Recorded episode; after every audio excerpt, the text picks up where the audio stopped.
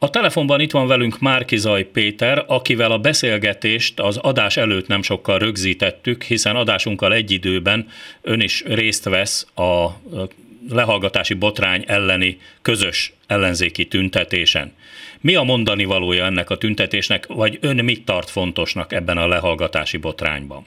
Hát elsősorban az, hogy valóban senki nincsen biztonságban, hiszen míg más országokban nagyon jól szabályozott keretek között kell engedélyt kérni kormánytól független igazságszolgáltatástól egy lehallgatáshoz mondjuk, itt meg nem csak egyszerű lehallgatásról, hanem egy olyan kém fegyvere alkalmazásáról van szó, amihez nyilvánvalóan senkinek az engedélyét nem kérték, és amit nem bűncselekmény gyanú vagy terrorizmus gyanú miatt alkalmaznak, hanem egyszerűen azért, mert valakinek a véleménye nem egyezik Orbán Viktoréval. Ön nem tart attól, hogy rajta van ezen a lehallgatási listán, hiszen ön aztán dem- demonstrálta korábban is, hogy nem ért egyet a kormány politikájával, sőt, az ön bűnlajstromán az is rajta van, hogy közös ellenzéki jelöltként került Hódmezővásárhely polgármesteri székébe. Hát az biztos, hogy ennek a rendszernek a koporsójába egy nagyon komoly szöget vertünk be Hódmezővásárhelyen, és hogy ez a példa ez ragadós, enélkül a példa nélkül 2022-ben sem sikerülhetne leváltani Orbán Viktor, de összefogással remélhetőleg sikerülni fog. E, személy szerint, e, az én információm szerint én nem vagyok a 300 telefonszám tulajdonosai között. E, ettől függetlenül az elmúlt három évben nagyon sok tanúbizonyságát adta a rendszer annak, hogy igenis megfigyelnek, lehet, hogy le is hallgatnak, lehet, hogy nem Pegasus rendszerrel, de az utcába telepített kamerával, a városházán fideszesek által adott biztonsági szabályokat és személyi adatkezelési szabályokat felrugva kollégákról történő jelentéssel. A volt polgármesterünk fia, ifjabb Rabcsák András által a Városháza rendszerére telepített négy különböző kémprogrammal, ami miatt még az ügyészség is vizsgálatot indított, és már a bíróság is végzést hozott, tehát ez egy bizonyított tény.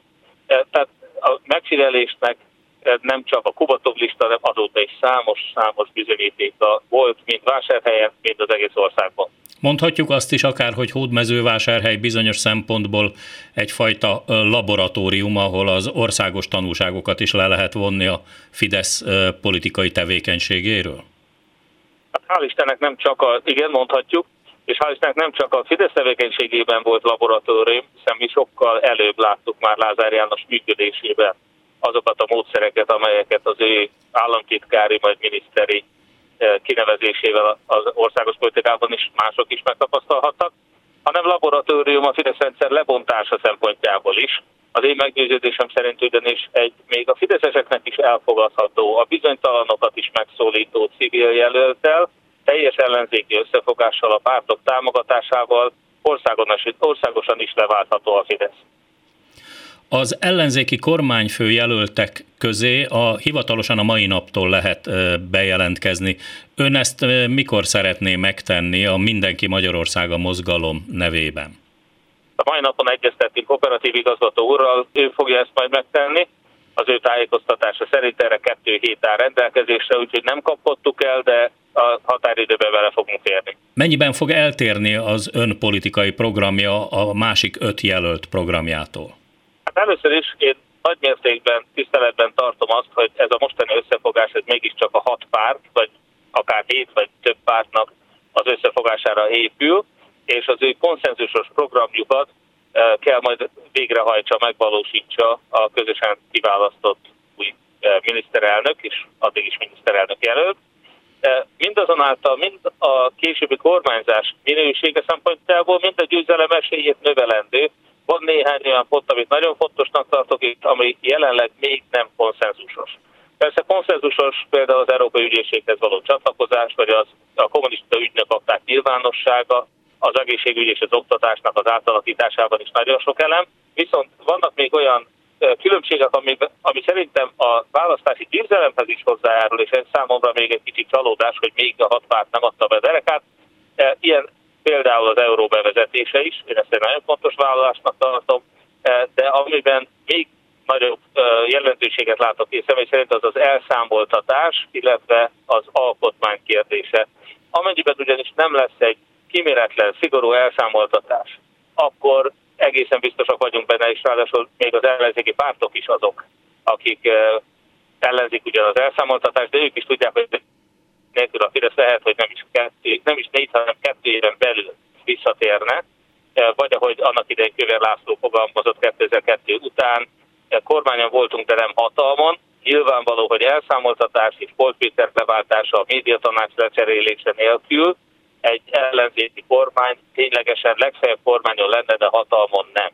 Tehát emiatt az elszámoltatás nagyon fontos, ahhoz pedig egy alapfeltétel egyébként, hogy azt az alaptörvényt, amely még az alaptörvény szerint is érvénytelen, hiszen az alaptörvényben is rögzítették, hogy a kizárólagos hatalomgyakorlásra törekvés az tilos. E, már pedig nem csak az alaptörvény, hanem a kétharmaddal kinevezett e, egypárti médiatanács, a főügyész és még nagyon sok kétharmados törvény, az valójában csak a Fidesz hatalomban tartását szolgálta. Tehát ebből adódóan eleve közjogilag semmis. Én ezeket az elemeket nagyon fontos különbségnek tartom egyenlőre még a pártok programjához képest. Biztos vagyok benne, hogy ennél nem csak kormányozni nem lehet majd, hanem még választást nyerni sem, és azt remélem, hogy ehhez a, ehhez a néhány programponthoz legalább csatlakozni fog mind a hat ellenzéki párt.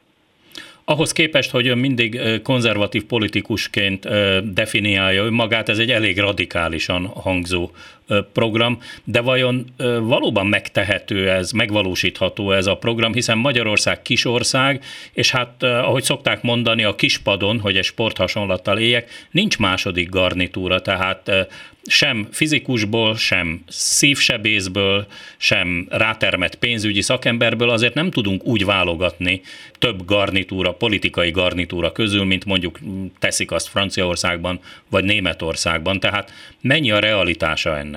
Jó, hogy kérdezi, ugyanis én azt láttam, és Hódmezővásárhelyen be is bizonyítottuk, hogy alapvetően nem a Fidesz szakembereivel van a probléma, hanem a Fidesz politikusaival.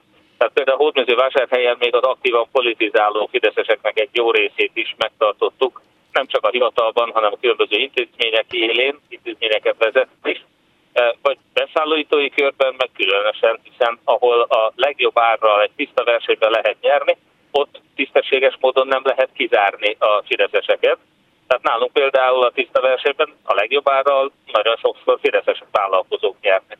Tehát én nem a fideszeseket akarom leváltani, mint olyan, egy fideszes szavazó, egy fideszes vállalkozó, hanem a lopást, a tolvajokat. E, és ez, ha az önfogalmazása szerint ugye radikalizmus, akkor én ezt e, konzervatív létemben nagyon büszkén vállalom. Tehát az értékrend és a módszertan az két külön dimenzió. Az, hogy valaki inkább jobboldali, keresztény, konzervatív, nemzeti elkötelezettségű, az számomra egyetlen semmilyen ellentmondásban nincs abban, hogy radikális, a módszerekben radikális.